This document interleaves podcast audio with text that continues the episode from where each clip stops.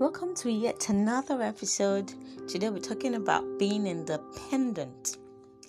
Now, um, imagine a parent, you know, all in the name of I want to give my child the best, you know, I want to give them the best of life, you know, things at their beck and core. To the extent that this child doesn't do anything he doesn't know how to lay his bed, doesn't know how to arrange his clothes, doesn't know how to wash, doesn't know how to do dishes when he served food. You know, he doesn't know how to take it to the kitchen. It is done for him or her. Now, they don't do anything basically. No one is saying you shouldn't give your child the best. It's your money. No one is going to tell you how to take care of your child. Please give them all that you should give them. But I think it helps them to be independent at some point because this child will not be in your house all the days of his life. He's gonna go, he or she's gonna go out there and meet a different world.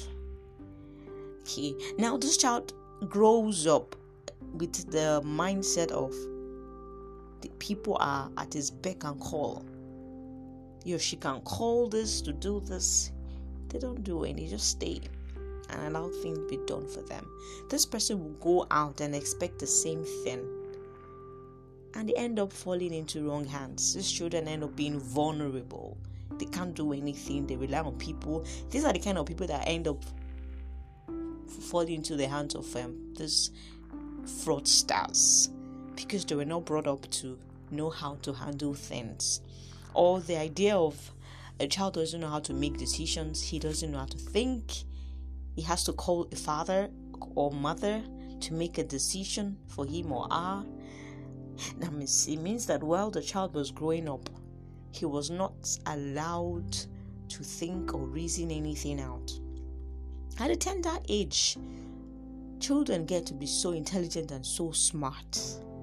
It means that you allow them make decisions, you allow them think things through.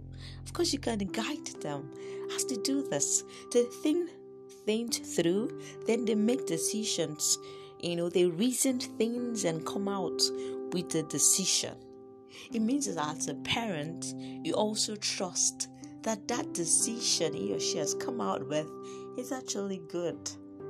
Now, that will build confidence in the child. The child will grow up confident in himself or herself.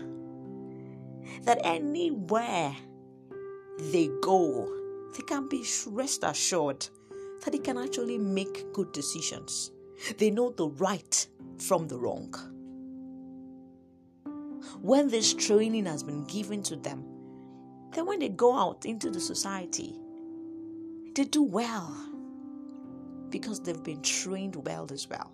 They've been given that platform, that avenue to grow and be strong and be confident in themselves. Pray God help us all. Thank you.